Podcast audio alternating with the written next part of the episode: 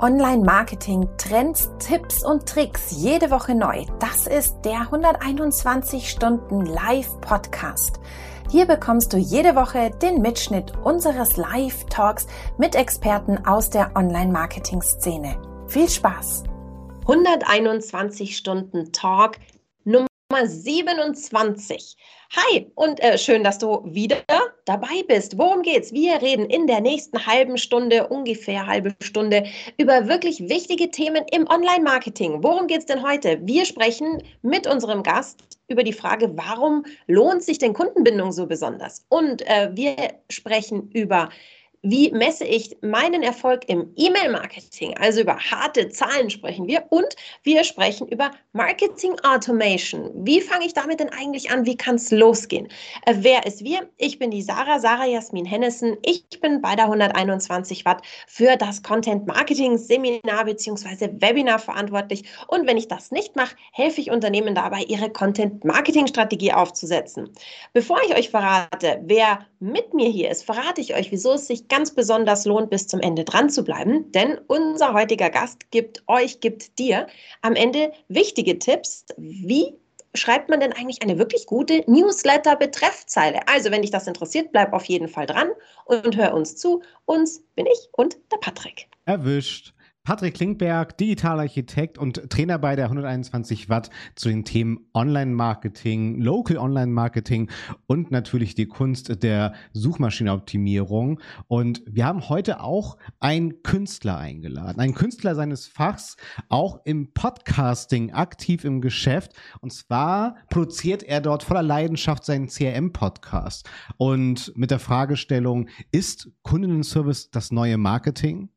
Und seit über 22 Jahren hat er letztendlich das E-Mail-Marketing mit mit emporgehoben da draußen und ist wirklich auch bei zahlreichen Unternehmen wie E.ON, Deutsche Telekom, TUI Deutschland, Konrad Electronic und viele weitere erste Ansprechpartner, wenn es um die Instrumente Kundinnenbindung und E-Mail-Marketing geht. Von daher, und ich, ich liebe ja auch den Hashtag, den du mitgebracht hast, wir begrüßen niemanden anderen als Nico Zorn mit seinem Hashtag Loyalty Love. Und hier haben wir nochmal unsere drei Themen. Und hier ist jetzt endlich dein Hashtag. Wunderbar. Ja, vielen Dank für die Einladung. Ich freue mich sehr dabei zu sein. Ich freue mich sehr auf unser Gespräch ja, heute. Richtig Hallo. schön. Freut mich sehr. Und wir springen einfach mal direkt ins kalte Wasser. Das, das stört dich ja gar nicht, ne? Du machst ja auch Wechselduschen, Nico, und so. Von daher kriegen wir das alles hin. und die Gründerplattform hat folgende erstes Thema für uns in den Ring geworfen. Wir orientieren uns ja immer an dem 121 Stunden Newsletter und folgenden Impuls mhm. haben wir. Kundinnenbindung. Wieso, weshalb, warum? Und Nico, ähm, ist es nicht generell günstiger, Kundinnen zu binden als zu gewinnen? Also wie, wie schaffst du auch für das Thema Betroffenheit? Ja, da sprichst du einen ganz wichtigen, ganz guten Punkt an. Ähm, und die Erkenntnis ist ja eigentlich relativ banal. Ne? Wir wissen eigentlich, es ist so ungefähr sechs bis sieben Mal teurer, Neukunden zu akquirieren, als Bestandskunden zu halten. Äh, das sind Zahlen von Bain Company. Ähm, aber irgendwie scheint diese Erkenntnis immer noch nicht ähm, ja, sich so richtig im Markt äh, zu etabliert zu haben. Aber das ist eine Zahl, damit kann man eigentlich ganz gut wachrütteln und in der Tat auch Betroffenheit äh, herstellen, Aufmerksamkeit für das Thema herstellen. Weil wenn man sich diese Zahl anschaut, und die ist natürlich abhängig von der Branche, von dem Geschäftsmodell, aber klar ist, ähm, ja, es ist eigentlich wahnsinnig, wenn ich nicht mehr Fokus auf das Thema Retention, auf das Thema Kundenbindung lege. Wenn man sich diese wahnsinnige Spannweite oder diese Zahlen anschaut, sechs bis sieben Mal ist es teurer, Neukunden zu gewinnen. Also es ist eigentlich äh, ein absolutes Unding, sozusagen, wenn ich nicht mehr Fokus auf Kundenbindung lege. Okay, also Betroffenheit in meinem Fall hergestellt. Wäre sie nicht schon da gewesen, wäre sie spätestens jetzt da. Aber Nico, wenn ich jetzt mich dem Thema Kundenbindung widmen möchte und jetzt mhm. sind wir halt in der Realität, meine Marketingabteilung ist schon sehr, sehr auf Kante genäht und ich habe echt viel zu tun und jetzt sehe ich zwar ein, dass es wichtig ist, aber wie fange ich an? Was sind so die low-hanging fruits in Sachen Kundenbindung? Was kann ich relativ zügig machen? Mhm. Also ganz wichtig ist natürlich, sich zu überlegen, was ist eigentlich sozusagen der Painpoint in meinem Geschäftsmodell. Deswegen ist die Antwort ähm, ein bisschen schwer sozusagen pauschal zu beantworten. Ähm, ja, ich weiß, Patrick mag das nicht, aber trotzdem, es kommt darauf an. Ne? Das ist in dem Fall, muss man das leider schon dazu sagen. Also es kommt darauf an, was ich für ein Geschäftsmodell habe. Ja, wenn ich zum Beispiel ein abo-basiertes Geschäftsmodell habe, dann muss ich mir natürlich anschauen, was ist der Pain sozusagen in meinem Geschäftsmodell? Möglicherweise, und das ist in vielen Fällen so, die Menschen, die mich verlassen die mich zu früh verlassen, die das Abo canceln. Und da kann ich dann beispielsweise hingehen und sagen, okay, was kann ich denn tun, um diese Churn Rate, also der Anteil der Menschen, die mich verlassen, die ja das Abo canceln, um diese Rate zu reduzieren.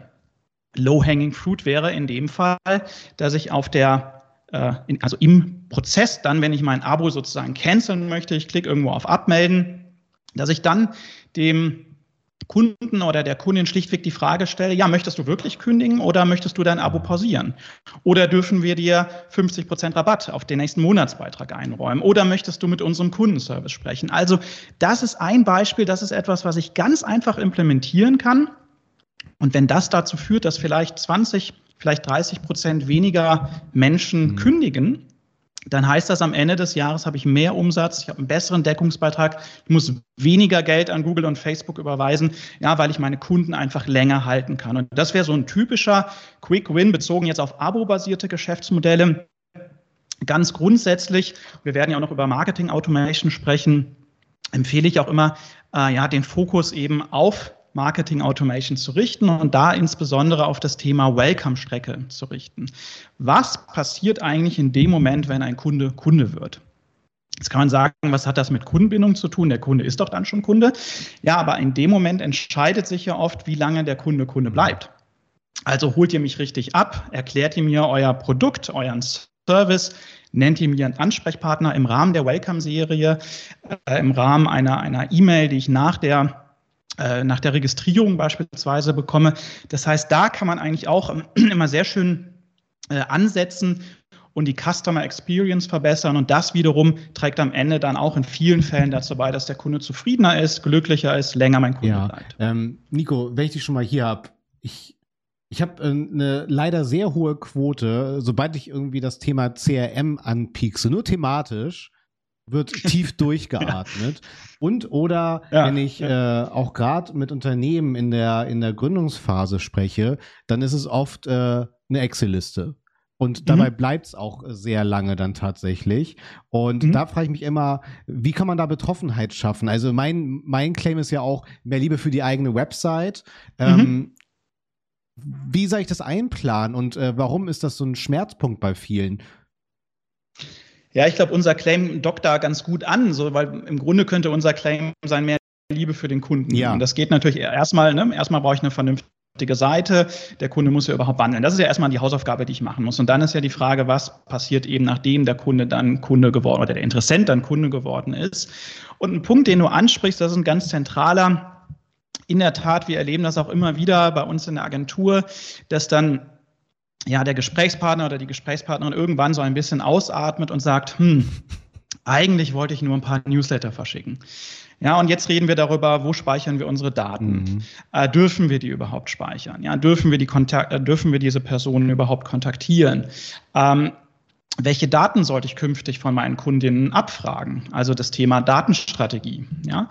Äh, wir kommen, ich habe es gerade schon angesprochen, zwangsläufig auch auf juristische Themen zu sprechen. Stichwort DSGVO, da hat ja auch jeder total viel Spaß drauf.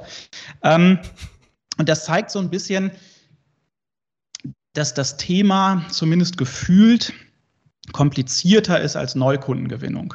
Und das ist, glaube ich, auch mit ein Grund, warum im digitalen Marketing so viele Jahre der Fokus auf der Akquisition lag. Ja. Wenn ihr euch an die Demexco erinnert, das ist man teilweise rumgelaufen und jeder Stand, an jedem zweiten Stand gefühlt hat jemand geschrien, hier, ich verkaufe Leads, ich verkaufe Klicks, ich verkaufe Traffic, ja. Und ähm, ja, weil es auf den ersten Blick einfacher ist. Faktisch ist es natürlich nicht einfach, neue Kunden zu generieren, das wissen wir alle, ja. Aber es ist gefühlt einfacher, ja, weil man muss ja nur ein paar Anzeigen auf Google schalten und ein bisschen was optimieren und schon ist ja meine Seite in den Top 10 für alle Begriffe, die ich mir so wünsche. Ne? Mhm. Also gefühlt ist es ja manchmal so. Und im Bereich der Kundenbindung, du hast es angesprochen, da wird es dann ja sehr schnell auch technisch ein bisschen komplexer. Es fehlt teilweise auch einfach an, an Tools, an Infrastruktur. Es fehlt in der Tat oft ein CRM-System. Was ist euer CRM-System? Ja, äh, Excel. Ja. ja. Ähm, also das ist etwas, was wir ganz oft erleben. Ähm, ja, was kann man da tun? Es gibt da keine Abkürzung. Ähm, weil im Kern muss ich da irgendwo meine Hausaufgaben machen. Ich komme da irgendwann nicht dran vorbei. Also ich kann natürlich anfangen und sagen, naja, ich arbeite erstmal mit meinem E-Mail-Marketing-Tool, ich äh, hau erstmal irgendwie meinen Newsletter raus. Eine Zeit lang geht das auch gut. Und irgendwann kommt jemand auf die clevere Idee und sagt, Mensch, eine E-Mail an Bestellerbrecher, das wäre doch mal eine smarte Geschichte. Ja, die haben schon was in ihren Warenkorb gelegt und brechen den Bestellprozess ab. Und dann sagt man, hm, Woher weiß denn das E-Mail-Marketing-Tool, dass da jemand einen Bestellprozess abgebrochen hat? Das gleiche Geburtstags-E-Mails. Und ich könnte das weiter ausführen. Also da seht ihr eigentlich immer, wenn man wirklich ein smartes E-Mail-Marketing, auch ein smartes CRM aufbauen möchte, dann brauche ich letztendlich in irgendeiner Form eine Datenbank. Und in dieser Datenbank muss ich meine Kundendaten verhalten, sollte ich auch nicht nur die Stammdaten verwalten, sondern auch die, die nutzerbezogenen Daten, die Bewegungsdaten, wie verhält sich der Kunde in meinem Shop, auf meiner Website.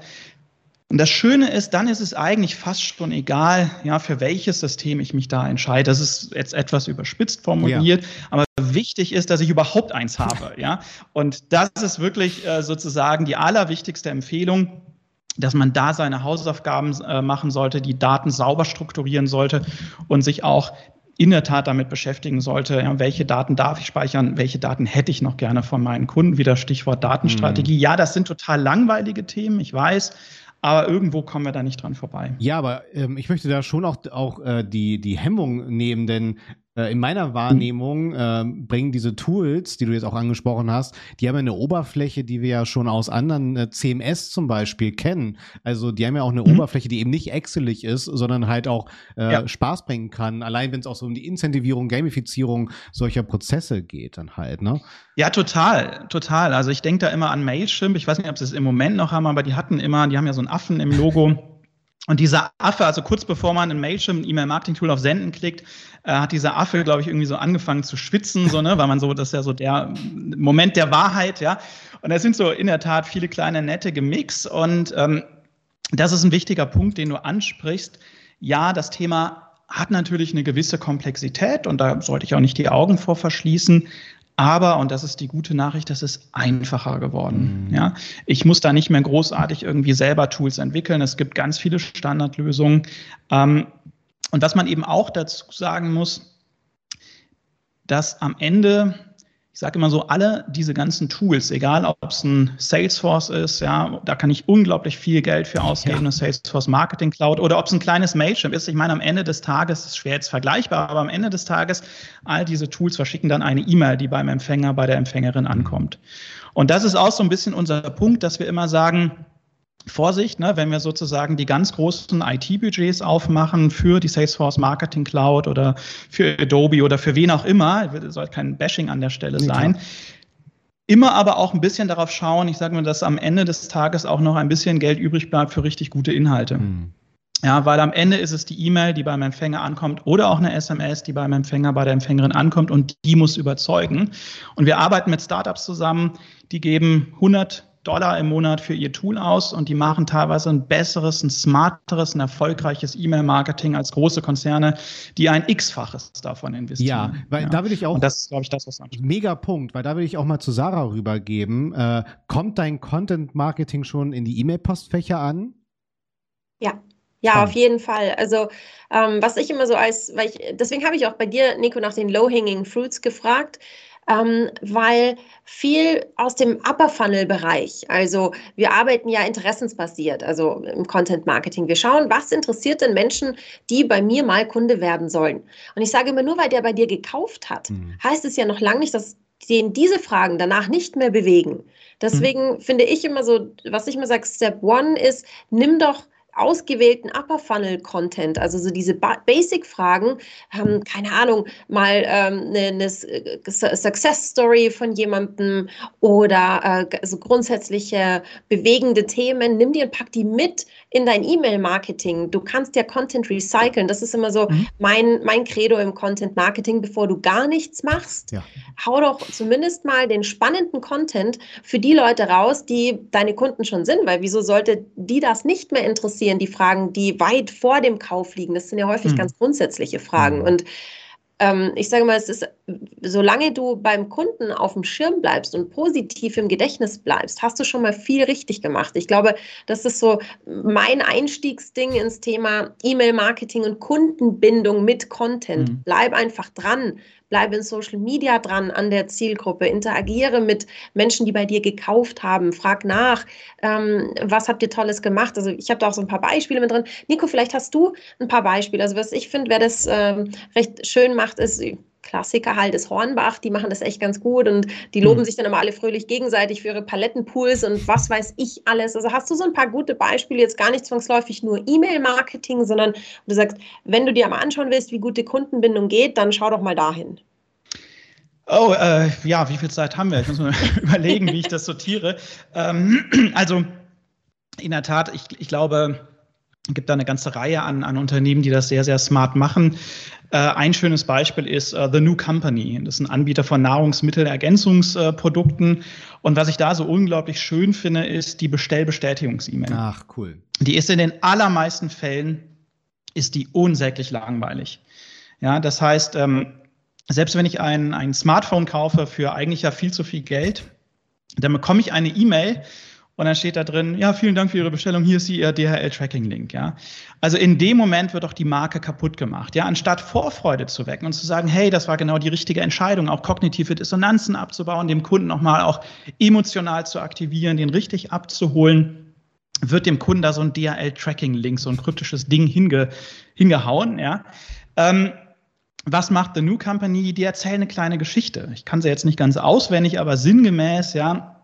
Äh, irgendwie die Geschichte, dass das ganze Team irgendwie total ausrastet, ja, weil da endlich eine Bestellung von Nico reingekommen ist und der Gründer hat gerade einen Kopfstand gemacht und hat den aber irgendwie dann vor Schreck abgebrochen und ich weiß nicht was. Also ganz tolles Storytelling. Ähm, super kreativ, cool. auch personalisiert. Das heißt, da taucht immer wieder in dieser Geschichte auch mein Name auf. Irgendwann in dieser Geschichte, und damit meine ich jetzt nicht einen unglaublich langen Text, sondern es sind ein paar Absätze, ja. Sehr kompakt eigentlich. Aber das ist ein Ding, das bekomme ich und das finde ich so lustig, dass ich das weiterleite an meine Freunde, ja. Und ähm, ich glaube, wenn ich euch jetzt frage, wann habt ihr schon mal eine Bestellbestätigungs-E-Mail vor Freude an eure Freundinnen und Freunde weitergeschickt? Vielleicht innerhalb der Familie, guck mal, ich habe gebucht, aber ne, das war's dann schon. Und das ist doch so eine tolle Gelegenheit, wirklich die Marke aufzubauen. Ja. Und wir wissen aus dem E-Mail-Marketing, dass genau diese E-Mails deutlich besser geöffnet und geklickt werden als der klassische Newsletter. Und das finde ich immer so unglaublich traurig, ja, dass sozusagen, ich erlebe das manchmal auch in den, in den Seminaren, dass dann ein Teilnehmer oder ein Teilnehmer sagt, hm, ich habe irgendwie vor dem Seminar gedacht, E-Mail-Marketing ist gleich Newsletter. Ja, und jetzt weiß ich eigentlich, oh, okay, Mensch, ich habe auch Transaktions-E-Mails, ich habe automatisierte Kampagnen, ja. Ich kann mir überlegen, wie ich ganz gezielt mit E-Mail-Kampagnen den Customer Lifecycle begleiten kann. Ne? Und Sarah, du hast es gesagt, ihm auch den Content anbieten kann, den er dann eben oder den sie dann braucht, ja. Und ähm, wir hatten es angesprochen, also natürlich, ich meine, die Zeit, sowas aufzubauen, fehlt immer. Aber der Punkt ist einfach, ne, in der Regel ist ja Content schon da. Und dieser Content ist doch viel zu schön, als dass er irgendwann im Blogarchiv sozusagen vor sich hin gammelt, in Anführungszeichen, ja. Da kann ich doch gerade diesen Evergreen-Content, die zeitlosen Inhalte, die kann ich doch wunderbar in meiner Marketing-Automation abbilden und damit immer wieder auch die neuen Kunden begeistern. Und wir haben Kunden, die tatsächlich ähm, mittlerweile das E-Mail-Marketing fast komplett sozusagen auf Autopilot aufgebaut haben, die gar nicht mehr den klassischen, den langweiligen Newsletter verschicken, sondern die im Grunde automatisierte Strecken aufgebaut haben. Die gehen teilweise über zwei, drei Jahre ne, mit entsprechenden zeitlichen Abständen auch. Und äh, das heißt, ich werde dort Kunde, ich werde automatisiert versorgt mit den Inhalten, die ich brauche. Und dann ist es gar nicht mehr so dieser, dieses klassische Newsletter-Ding. Und das funktioniert großartig. Sehr cool. Also wir hatten auch tatsächlich in einer unserer letzten Shows genau das Thema, auch mit den Bestellbestätigungen. Und was könnte da auch die Next Best Action sein? Und gerade dieses Emotionalisieren ja. ist, ist wirklich fantastisch. Ähm, nächste Hausaufgabe von mir. Und zwar geht's jetzt äh, um die KPIs, um die, um die Messbarkeit dieser Aktivitäten. Aber die Challenge an uns, wir holen wieder Zeit rein und arbeiten das einmal kurz ab. Nico, äh, Hausaufgabe an uns. Welche KPIs brauchen wir im E-Mail-Marketing? Ja, äh, gute Frage. Also natürlich haben wir die Klassiker. Wir haben die Öffnungsrate, wir haben die Klickrate, ja, wie viele Menschen haben geöffnet, wie viele haben geklickt und wir haben natürlich die Conversion Rate, ganz klar. Äh, Muss man, glaube ich, auch nicht, nicht, nicht groß sein. Ja, Patrick, darf ich bitte. da nach Hausnummern fragen? äh, nein, bitte nicht. ähm, aber es ist nicht schlimm, weil die Frage wird mir in jedem Seminar ja. auch irgendwie äh, gestellt und es ist immer lustig. Also ja, es gibt, es gibt diese Benchmarking Reports okay. äh, von Mailchimp, von InXML, von Sendinblue und so weiter. Und die kann man sich anschauen äh, und dann steht da irgendeine Zahl drin. Dann steht da drin, ja, im Automobilbereich liegt die durchschnittliche Öffnungsrate bei 30 Prozent. Mhm. So. Mhm. Und dann kann man sich mal den Spaß machen und einfach einen anderen Benchmarking Report daneben legen. Also ich gucke mir den von Mailchimp an und danach gucke ich mir den von InXMail an. Der Durchschnitt müsste ja eigentlich in einer ähnlichen Range liegen. Ja, es ist ja ein Durchschnitt. Ja. Ne? Und tatsächlich sehen wir, die Spannweite ist unglaublich groß. Also der eine sagt, der Durchschnitt ist 30 Prozent und der andere sagt 20 Prozent. Hm, schon mal ein bisschen komisch. Das nächste Problem ist, es sind am Ende natürlich PR-Zahlen. Das muss man auch ganz klar dazu sagen. Es gibt keine unabhängige Zählinstanz, ja, die das sozusagen in irgendeiner Form überprüft, sondern es sind PR-Zahlen von den Anbietern. Ich möchte das nicht unterstellen, aber es könnte sein, dass die eher auf als abgerundet werden. Ich weiß das nicht, aber ne, ja. ähm, möglich ist es so. Ähm, Grüße an die Und das nächste Problem ist, ja, ja genau, genau. Und es, das nächste Problem ist, dass die Zahlen auch nicht wirklich ähm, genormt sind. Das ist ein ganz großes Problem. Also wir haben das schon mal, dass Kunden größere Unternehmen und also in einem Unternehmen werden teilweise zwei oder drei verschiedene E-Mail-Marketing-Tools eingesetzt. Und dann sagt eine Abteilung, ja, wir haben immer durchschnittliche Öffnungsrate ähm, oder sagen wir mal durchschnittlich Klickrate 10 Prozent und der nächste sagt, ja, komisch, wir haben nur drei Prozent. Es werden unterschiedliche Tools angesetzt. Mailchimp geht dann hin und guckt sich, also weist primär sozusagen die Click-to-Open-Rate aus, wie viele Menschen, die geöffnet haben, haben geklickt. Und das nächste Tool geht hin und sagt, die Berechnungsgrundlage ist die Versandmenge. Und das nächste Tool sagt, die Zustellmenge. E-Mails, die nicht angekommen sind, können auch nicht angeklickt worden sein. So. Ähm, und da seht ihr schon, es gibt da auch nicht wirklich ein richtig oder falsch. Ähm, der Deutsche Direktmarketingverband hat mal versucht, das ein bisschen zu, zu normieren, aber äh, das ist oft, finde ich, ein Problem im digitalen Marketing. Zumindest sehen wir das oft im E-Mail-Marketing. Da werden Zahlen durch die Gegend geschmissen und das heißt dann ständig, ja, wir wollen hier natürlich rein Performance- und Kennzahlengetrieben vorgehen. Verstehen. Und keiner setzt sich mal eine Stunde hin und schreibt mal auf, was ist eigentlich die Berechnungsgrundlage? Welche Zahl gucken wir uns da eigentlich an? Können wir die Zahl überhaupt vergleichen? Und deswegen ist eigentlich mein Credo immer, dass ich halt sage, der beste Benchmark, das ist der eigene, das ist der eigene Durchschnitt. Okay. Ja? Ähm, wenn ich meine Weihnachtskampagne plane, schaue ich mir an, was, wie sieht denn die Kennzahl von der Weihnachtskampagne im letzten Jahr aus? Das sind Zahlen, die ich ganz gut vergleichen kann. Wenn nicht gerade eine weltweite Pandemie dazwischen kommt, die dann alles wieder irgendwie so ein bisschen verändert, kann ich da eigentlich ganz gut die, die Dinge vergleichen. Mhm, okay. Ähm, aber angenommen, ich packe jetzt auch äh, Sarahs Content Marketing Piece zum Beispiel in eine schöne E-Mail-Kampagne. Ne? Also es muss ja nicht jede E-Mail verkaufen, sondern äh, kann ja auch einen Mehrwert bieten ne, mit irgendwelchen Checklisten oder so. Äh, das ist ja auch alles möglich. Äh, und ich packe da jetzt Links rein zum Beispiel. Ähm, wie ist denn da die Quote, ähm, Sarah? Äh, musst du selber den Impuls setzen? Ich meine, mit dir hat man ja den Vorteil, Content Marketing und Analytics zu haben. Das heißt, du wirst eh darauf achten, dass dann äh, die Messparameter zum Beispiel für Analytics von Google, die UTM-Parameter berücksichtigt werden, zum Beispiel in den E-Mail. Oder äh, geben die E-Mail-Programme selber auch irgendwelche Parameter weiter, zum Beispiel. Ne? Also, Sarah, wie ist da so die Quote? Musst du diesen Impuls setzen fürs E-Mail-Marketing? Ja, ja, also anders. Ich muss aus der Content oder in der Content-Abteilung dafür ähm, so eine gewisse Bewusst ein Bewusstsein erstmal herstellen. Ähm, Im Content Marketing sitzen sehr, sehr viele kreative Köpfe und häufig ähm, habe ich so die Erfahrung gemacht, dass Kreativität und Zahlen und Daten getrieben nicht unbedingt so zwei ähm, Eigenschaften sind, die nah beieinander liegen. Und das, deswegen habe ich das tatsächlich, ich habe es bei mir auch in meinem Seminar drin, das Thema UTM-Parameter, das Thema Tracking, mhm. weil am Ende des Tages machen wir im Content Marketing nicht Content, weil es so viel Spaß macht und weil wir so kreativ mhm. sind, das ist eine schöne Sache, sondern wir machen Content, weil wir damit Geld verdienen wollen oder zum Geldverdienen des Unternehmens beitragen wollen. Und mhm. woher wollen wir denn wissen, wie unser Wertbeitrag ist, wenn wir es nicht messen? Und das hilft auch jedem, der im Content Marketing arbeitet, messt eure Erfolge, arbeitet mhm. das Minimalprinzip, arbeitet mit UTM-Parametern. Schaut euch an, bei der 121 Watt auf dem Blog gibt es einen echt guten Artikel dazu, der euch verrät, was UTM-Parameter sind und wofür ihr die braucht. Und das ist meiner Meinung nach das absolute Minimum. Nicht nur, dass wir Marketing brauchen, sondern dass auch das Content-Marketing braucht. Weil woher will ich denn meine, mein, meine Ausgaben, meinen Personalbedarf, meine Arbeitsstunden, woher will ich das alles rechtfertigen und eine Zahl dagegen setzen, wenn ich nicht mal weiß, was bringt denn mein Content eigentlich? Also auf jeden Fall bin ich da, was, das, was die Messbarkeit angeht, absolutes Mindestmaß in UTM-Parameter. Mhm. Wenn wir jetzt aus dem ist der Verbindung von Content Marketing und E-Mail Marketing sprechen. Da diese, mhm. diese Brücke zu schlagen, ähm, wäre das immer absolute Empfehlung. Mindestmaß, bitte, bitte, bitte arbeitet mit UTM-Parametern. Mhm. Unbedingt. Das ist gut, dass du das auch predigst. Da müssen wir das nicht alleine predigen.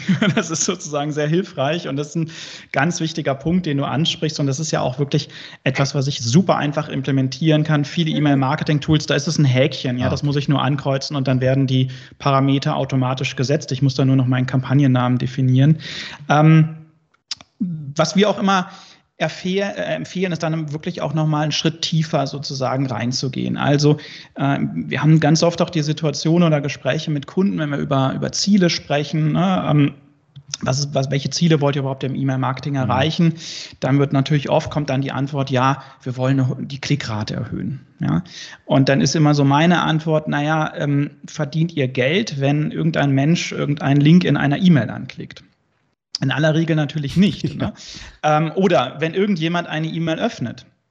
Ja, weil auch das ist natürlich oft das Credo, ja, wir wollen eine höhere Öffnungsrate. Und der Punkt ist einfach, du kannst natürlich mit verschiedenen Mechanismen, wir werden abschließend ja auch noch äh, darauf zu sprechen kommen, die Öffnungsrate erhöhen. Und natürlich macht das im Kern auch Sinn. Du kannst aber auch sehr schnell in einem wir nennen es immer Optimierungsfalle reintreten. Was meine ich damit? Klassischerweise kennzahlengetriebenes Vorgehen, was wir ja alle gelernt haben, was überall gepredigt wird. Ich verschicke meine Kampagne und dann werte ich die Zahlen aus und sehe, ach, wenn ich Gutschein in den Betreffzeile, öffnen mehr Menschen. Große Überraschung. Wenn ich Geld verschenke, öffnen mehr Menschen, ja. Also, was mache ich dann? Das nächste in die nächste Betreffzeile, ja, schreibe ich wieder Gutschein rein oder schreibe zweimal mhm. Gutschein rein oder äh, ne, erhöhe den Gutscheinwert oder werde im Grunde immer reißerischer. Ja? Ich bin irgendwann sozusagen auf Niveau der Bildzeitung angekommen, weil ich halt sehe, diese reißerischen Formulierungen, ne, so nach dem Motto, wer diese E-Mail öffnet, bekommt einen Tesla geschenkt. Ja, mehr Menschen werden meine E-Mail öffnen. Mhm. Ich habe also auf dem Papier erstmal mein Ziel erreicht, ich habe meine Öffnungsrate erhöht. Aber der Punkt ist, ich verspiele damit das Wichtigste, was wir in, im Bereich der Kundenbindung im CRM haben, nämlich das Vertrauen. Mhm. Ja? Ähm, Kurzfristig kann ich mit solchen, ich sage jetzt mal auch so dreckigen Direktmarketing-Tricks, kann ich meine Öffnungsrate erhöhen. Aber langfristig werden natürlich die Kundinnen irgendwann sagen, nee, also ne, die veräppeln mich hier ständig, ich habe ein paar Mal die E-Mail geöffnet, ich bekomme dann doch nicht den Gutschein oder nur dann, wenn in der Nacht vorher Vollmond war oder was auch immer. Äh, und dann bin ich sozusagen wirklich auch in so einer Gutschein, in so einer Optimierungsfalle, dass sozusagen irgendwann die Kundinnen nur noch dann bei mir kaufen, wenn ich immer wieder einen Gutschein auslobe. Und deswegen die Empfehlung, tiefer reinzugehen in die Kennzahlen. Wie hoch ist der E-Mail-induzierte Umsatz? Wie verhalten sich die Kunden, die einen Newsletter bekommen, im Vergleich zu den Kundinnen, die keinen Newsletter bekommen? Habe ich da unterschiedlichen mhm. Customer Lifetime Value? Ja. Ähm, wie sieht sozusagen der, der CPO aus? Wie entwickelt sich der Customer Lifetime Value? Das sind eigentlich Metriken, die viel spannender sind und auf die ich auch viel besser optimieren kann. Zumal ganz kleiner Exkurs sozusagen noch ganz kurz angemerkt, weil ja jetzt gerade auch äh, sozusagen Apple dabei ist, das neue iOS-Update auszurollen, iOS 15.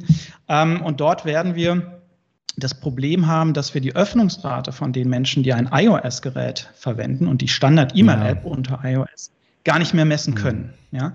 Ähm, das heißt, Das sind neue Privacy-Funktionen von Apple. Und das heißt, auch aus dem Grund müssen wir tiefer reingehen bei den Kennzahlen und dürfen nicht immer nur an der Oberfläche kratzen, sondern müssen uns wirklich anschauen, welchen Wertbeitrag leistet dieser mhm. Kanal. Finde ich allein diese Betrachtung, wie verhalten sich die Kundinnen mit und ohne Newsletter, finde find ich mega. Vielen, vielen Dank dafür. Und Nico, du kannst es ja nicht erwarten, weil du es jetzt schon mehrmals angespoilert hast. Genau jetzt kommen wir endlich zu deinem dritten äh, geliebten Thema und zwar Chatbots Live hat sich genau damit beschäftigt, Marketing Automation. Du hast es ja jetzt ein paar Mal schon, schon mhm. angepiekst, äh, das Thema. Vielleicht, äh, Sarah und ich spielen immer ganz gerne Glossar. Kannst du es vielleicht für uns noch nochmal klar definieren, was das in der Welt CRM, E-Mail-Marketing dann das bedeutet, diese Marketing Automation? Mhm. Ja, also grundsätzlich ist es natürlich ein sehr großes äh, Thema und es endet natürlich nicht äh, beim E-Mail-Marketing, sondern fängt da oft erst an. Ne? Das heißt, natürlich kann ich eine E-Mail-Kampagne automatisieren, ich kann aber auch eine SMS automatisieren oder eine Push-Notification automatisieren. Das heißt, es geht im Kern darum, Marketingprozesse effizienter zu gestalten, weil wir alle, wir haben eingangs darüber gesprochen, ja keine Zeit haben. Ähm, das ist, das muss man aber auch fairerweise dazu sagen, ein Versprechen der Technologieanbieter, das oft nicht eingelöst werden kann. Also die, und da muss ich vielleicht auch so ein bisschen äh, für Ernüchterung sorgen, ja. Diese Idee, dass wir irgendwann sozusagen alles automatisieren und dann gar nichts mehr zu tun haben, die geht meistens nicht auf. Ja, wir haben Kunden, die haben alles durchautomatisiert, langweilen sich deshalb die E-Mail-Marketing-Verantwortlichen dort überhaupt nicht, ja, weil wenn du 20 automatisierte Kampagnen hast, da musst du 20 automatisierte Kampagnen permanent pflegen. Ja, und dann ändert sich dein Produkt, das Pricing, das Corporate Design, die rechtlichen Rahmenbedingungen, whatever. Also du musst eigentlich ständig wieder reingehen und prüfen, äh, passt das überhaupt noch? Ja, ähm, es gab Unternehmen, die jetzt in der Pandemie irgendwie Welcome-E-Mails verschickt haben mit einer, mit einer großen, mit einem Foto von irgendeiner großen Party als Aufmacher oder, oder noch unpassendere Dinge. Ja. ja. Ähm, und, und, und da musst du natürlich halt reingehen und auch wirklich überlegen, okay, ähm, passt das jetzt noch? Ne? Also mhm. sollte ich da vielleicht ein anderes Bild auswählen. Ähm, aus unserer Sicht ist der große Vorteil in der Automatisierung, ja, ein Stück weit die Zeitersparnis. Und auf der anderen Seite hm, ermöglicht es mir Automatisierung aber schlichtweg relevanter zu kommunizieren. Ach, das wäre, das ist äh, das wäre meine Frage. Geht dadurch nicht die Segmentierung verloren oder ist das Gegenteil der Fall? Also eigentlich ist das Gegenteil der Fall, weil äh, diese Automatisierung ist sozusagen Segmentierung, Personalisierung at its best sozusagen. Ah, okay. Ja, der, der eine Weg ist ja, dass ich sage, hm, der Monat ist rum, ich verschicke wieder meinen Newsletter. Und irgendjemand wird sich schon gerade für ein neues iPhone-Cover interessieren. ja. Nur weil der Monat rum ist. Das ist totaler Quatsch. Ja. ja? Also ich, ich kaufe doch nicht irgendwas nur, weil der Monat rum ist. Also vielleicht, weil das Konto wieder voll ist, okay, kann man drüber reden. Ne? Aber im Kern, also wann werde ich ein, ein iPhone-Cover kaufen? Ne? Äh, dann, wenn ich ein iPhone gekauft habe. Ja, dann ist es für mich relevant. Und das gilt ja für die allermeisten Produkte. Also das heißt, diese Idee, wie in den 90er Jahren sich hinzusetzen und zu sagen, so der Monat ist rum, wir verschicken wieder einen Newsletter und irgendjemand wird sich schon dafür interessieren, das ist etwas, was immer schlechter funktioniert. Mhm. Ja, das kann auch noch ein Instrument sein, gar keine Frage. Aber ich würde in der Tat mir mehr Gedanken darüber machen, wie sieht eigentlich mein Customer Lifecycle aus? Also ich habe die Phase, da habe ich den Kunden gewonnen, dann habe ich die Phase, ich will den Kunden weiterentwickeln, irgendwann wird der Kunde inaktiv, irgendwann hat der Kunde Geburtstag, es gibt ein Kundenjubiläum und, und, und. Und die Empfehlung ist, sich dann hinzusetzen und zu überlegen, wie kann ich die unterschiedlichen Phasen des Lebenszyklus des Kunden im Idealfall mit automatisierten Kampagnen bestmöglich unterstützen dass ich eben nach dem Kauf des T-Shirts bekomme ich Pflegehinweise und die Empfehlung, welche Jeans zu dem T-Shirt passt. Das ist ein Weg, der viel relevanter ist, als jeden Monat ein Newsletter rauszupusten. Das heißt nicht, dass man das gar nicht machen sollte, ja, aber wir sehen einfach deutlich bessere Kennzahlen mit diesen automatisierten Kampagnen. Ähm, Stichwort Datenschutz ist da nicht das Problem, wenn ich das richtig raushöre. Ne? Also wenn ich weiß, äh, er hat äh, dem der der Werbemail auch entsprechend zugestimmt, Double Opt-in etc., hat das weiße T-Shirt gekauft und dazu empfehle ich jetzt Produkt XY. Das ist soweit alles fein, was diese Personalisierung angeht. Jein, also muss ich auch so ein bisschen wieder äh, für Ernüchterung sorgen. Ja. Ähm, also wir haben anfangs darüber gesprochen, es ist kompliziert. Und, ja, Also ähm, im Kern ist es halt so, dass ich, wenn ich grundsätzlich darf ich Kennzahlen natürlich erheben, wenn ich eine anonyme Masse sozusagen habe. Das heißt, die Information, 20 Prozent meiner Kundinnen haben die E-Mail geöffnet, das ist eine anonyme Masse. Das ist datenschutzrechtlich auch sauber an der mhm. Stelle. Wenn ich aber weiß, die Sarah hat eine E-Mail geöffnet oder der Patrick ja. und dann auch noch sehe, welche Links haben die denn angeklickt, dann ist es genau genommen so, dass ich dafür ein erweitertes Einverständnis brauche.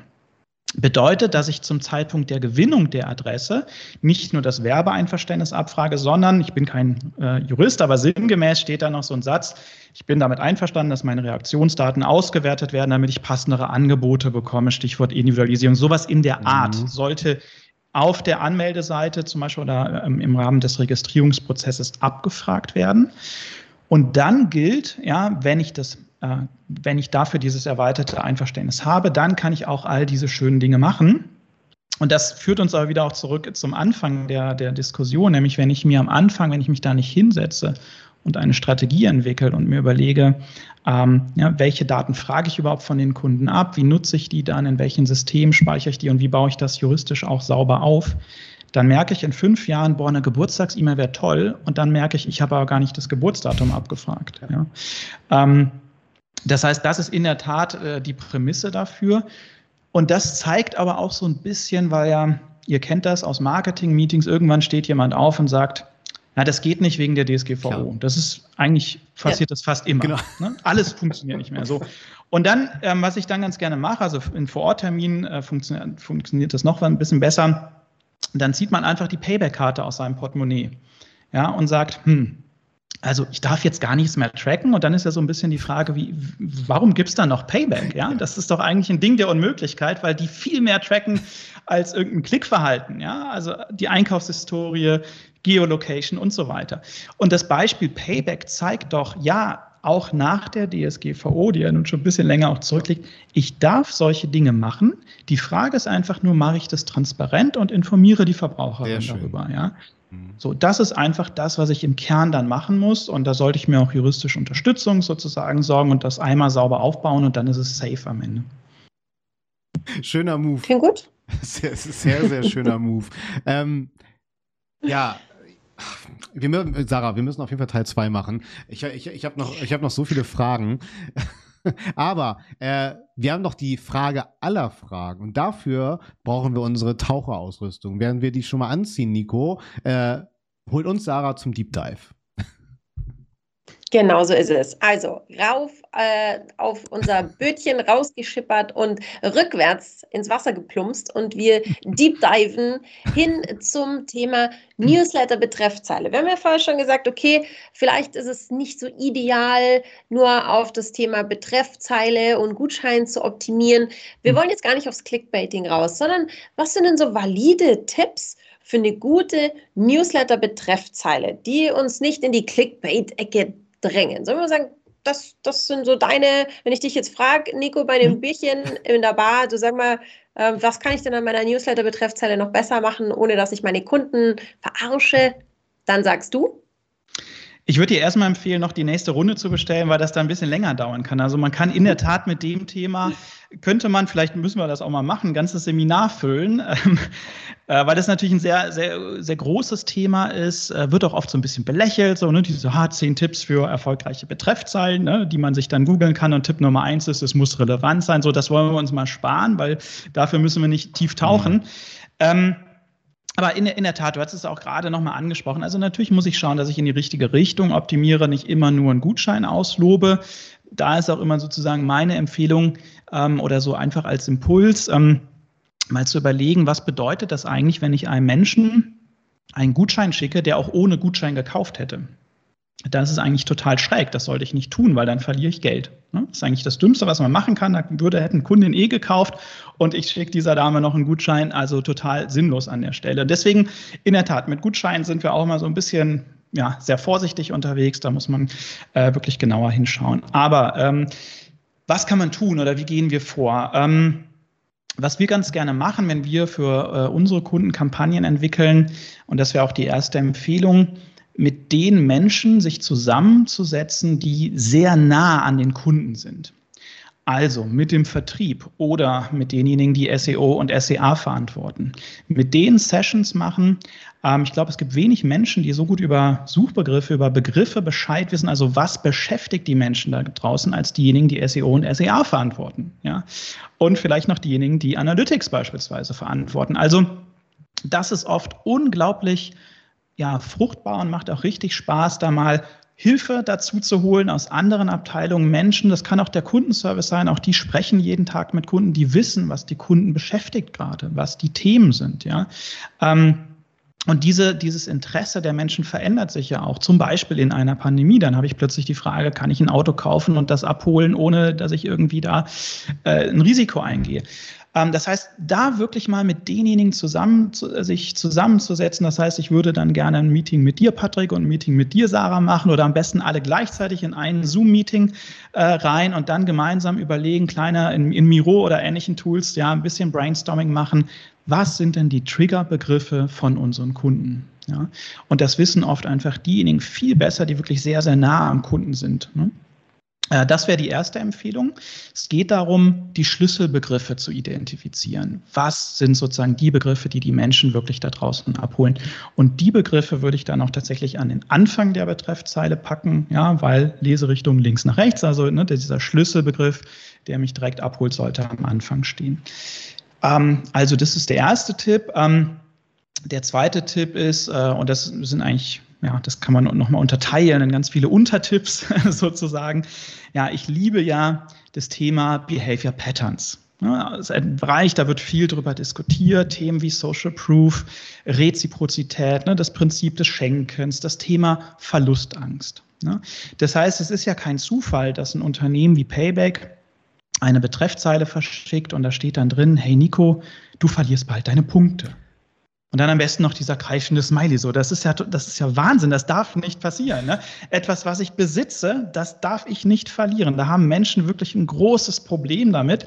Miles and More zumindest vor der Pandemie, ich weiß nicht, was sie im Moment machen im, tatsächlich, aber ne, die, die haben E-Mails verschickt mit dem Betreff, hey Nico, äh, du verlierst bald deinen Status, solche Geschichten. Ne? Und da denkt man sich so, Bitte, das darf doch wohl nicht wahr sein, ja. Ähm, also Verlustangst ist ein ganz starker Hebel. Und das kann ja auch ähm, beispielsweise, wenn wir jetzt ein Abo-Produkt wieder haben, der Kunde oder die Kundin hat da ein Testabo, dann geht man eben hin und sagt, hey, ähm, dein Testabo läuft aus morgen, ja, wenn du nicht jetzt, wenn du jetzt nicht aktiv wirst, dann verlierst du Vorteile, ja, du musst handeln sozusagen. Verlustangst ein starker ähm, Hebel. Reziprozität, das Prinzip des Schenkens. Ja? Das heißt, dass ich eben nicht einfach nur hingehe und sage, da, hier ist ein 10-Euro-Gutschein für dich, sondern ich verpacke den als Geschenk. Ne? Ich sage, hey Sarah, heute schenken wir dir einen Gutschein, weil du unsere Lieblingskundin bist oder ähnliches. Also man arbeitet mit, Prinzip, mit dem Prinzip des Schenkens, weil wir eben wissen, dass die Menschen sich dadurch wieder verpflichtet fühlen, dafür eine Gegenleistung zu erbringen. Also man kann auf dem Weg sehr schön auch die Kundenbeziehung wieder festigen. Ähm, das heißt, das ist ganz klar die Empfehlung, sich mal systematisch diese ganzen Behavior Patterns anzuschauen. Da gibt es ein tolles Buch äh, von Dan O'Reilly, äh, das heißt, Denken hilft zwar, nützt aber nichts. Und da beschreibt er sehr schön, wie Menschen funktionieren. Das ist kein Marketingbuch, es ist kein E-Mail-Marketingbuch, ja. ähm, aber es ist eine Fundgrube. Cool. Unglaublich viele Ideen, die man wirklich nutzen kann, um sehr kreativ an die Konzeption von Kampagnen zu gehen. Und das wäre vielleicht noch abschließend meine Buchempfehlung. Wenn man das liest, kommt man gar nicht mehr raus, aus, sondern geht man im Grunde hin und entwickelt am laufenden Band betreffend seine Ideen. Das, das fließt immer weiter, da kann man gar nicht anders. Hammer. Sehr gut. Hammer. Ich glaube, wir haben eine Hausaufgabe, oder Patrick? Oh, ganz viele. Und äh, ich schäme mich für den viel zu schmalen Anteil über E-Mail-Marketing in meinen Online-Marketing-Seminaren. Äh, das muss auf jeden Fall mehr Gewicht bekommen. Äh, Cross- und Upselling ist das Stichwort. ja, genau, wir, wir schicken die alle zum Nico rüber. Ja, ist, ja das, das mache ich sowieso immer, weil beim Thema CRM und so schnaufen eh alle immer durch. Also von daher Riesenthema. Also Nico, ganz, ganz äh, lieben Dank tatsächlich. Und ich empfehle ja. nur auch auch alle letzten Shows natürlich nachzuhören. Und bevor ich zu Sarah äh, entsprechend übergebe, von meiner Seite aus, Nico, schon mal ein großes Danke. Ich gebe dir jetzt auch noch mal eine kleine Denkpause, denn dir gehören, wie all unseren Gästinnen, hier die letzten Worte dieses Formats. überlege sie gut und wähle sie weise. Genau. Und ich, ich habe, Nico, ganz lieben Dank, dass du hier warst. Wie gesagt, es schreit nach Teil 2 und ich freue mich sehr. Danke euch. Es war mehr als wiederholenswert und ich hoffe, wir konnten hier wirklich Impulse setzen, Betroffenheit schaffen. Bei mir hast du es getan. Äh, ich muss auf jeden Fall noch mit dir schnacken über meine kläglichen E-Mail-Marketing-Folien in meinem Online-Marketing-Seminar. Sind Impulsgeber, aber ich habe nochmal viel mitgenommen. Also vielen, vielen Dank dafür. Allein auch äh, dann den Datenschutzbeauftragten da draußen mal die äh, Payback-Karte ins Gesicht zu halten, finde find ich super. vielen Dank dafür. Ja, der hat ja selber eine im Portemonnaie, ne? Ist das, so. Das gehört ja, auch dazu. Ist so. Danke dir, Nico. Gerne. Vielen Dank. Ja, ähm, was bleibt mir noch zu sagen? Ihr könnt das, was ihr gerade gehört habt, oder die letzten 26 Episoden oder natürlich auch Episode 28 bis, hm, mal schauen, wie weit es geht, auf jeden Fall immer nachhören. In allen gängigen Podcast-Portalen gibt es unseren 121 Stunden Talk. Wenn du mehr so der Gucken als der Hören-Typ oder der Gucken- und Hören-Typ bist, dann kannst du uns natürlich auch äh, jede Woche auf YouTube und Facebook sehen. Jede Woche kommt ein 121 Stunden Newsletter mit vielen wichtigen Infos, ein paar wirklich gute Infos draus, nehmen wir uns und besprechen sie mit unseren Kollegen wie jetzt zum Beispiel dem Nico. Also dann Newsletter abonnieren, YouTube, Facebook, Spotify, dieser, iTunes. Ihr wisst, was ich meine. Nein, nicht, das heißt nicht iTunes, sondern Apple Podcast. Also, das war's von mir. Bevor ich jetzt so lange rede, dass wir die 60 Minuten knacken, sage ich herzlichen Dank und sage Tschüss. Und Nico, die letzten Worte, die du hoffentlich weise gewählt hast, sind jetzt deine. Ich werde es versuchen. Das ist ja fast wie beim Kanzlerinnen-Duell. Großartig. Also, mein Plädoyer abschließend nochmal mehr Liebe für eure bestehenden Kunden. Ja, äh, ich denke immer an, an die Sparkasse Köln-Bonn. Äh, äh, dort bin ich irgendwie seit über 30 Jahren Kunde und ich überlege immer, was haben die eigentlich dafür getan, dass ich dort Kunde bleibe? Und mir fällt dann immer nur ein Kugelschreiber ein. Und das finde ich ein bisschen schade. Der ist zwar schön rot und toll bedruckt, aber da geht mehr. Und wenn man sich auf der anderen Seite anschaut, dass Neukunden, wenn sie irgendwo ein Girokonto abschließen, irgendwie 100 100 Euro Gutschrift bekommen, ne, dann zeigt das so ein bisschen, da liegen wirklich Potenziale brach. Deswegen anknüpfend hier an mein Hashtag Loyalty Love, also mehr Liebe für eure bestehenden Kunden. Und wenn ihr mehr darüber erfahren wollt, gerne auch mal, Patrick, du hast es dankenswerterweise schon gesagt, in den Podcast von mir reinhören, crmpodcast.de. Dort freue ich mich natürlich auch über Hörerinnen und Hörer. Vielen Dank. Sagt Nico Zorn beim 121 Stunden Talk.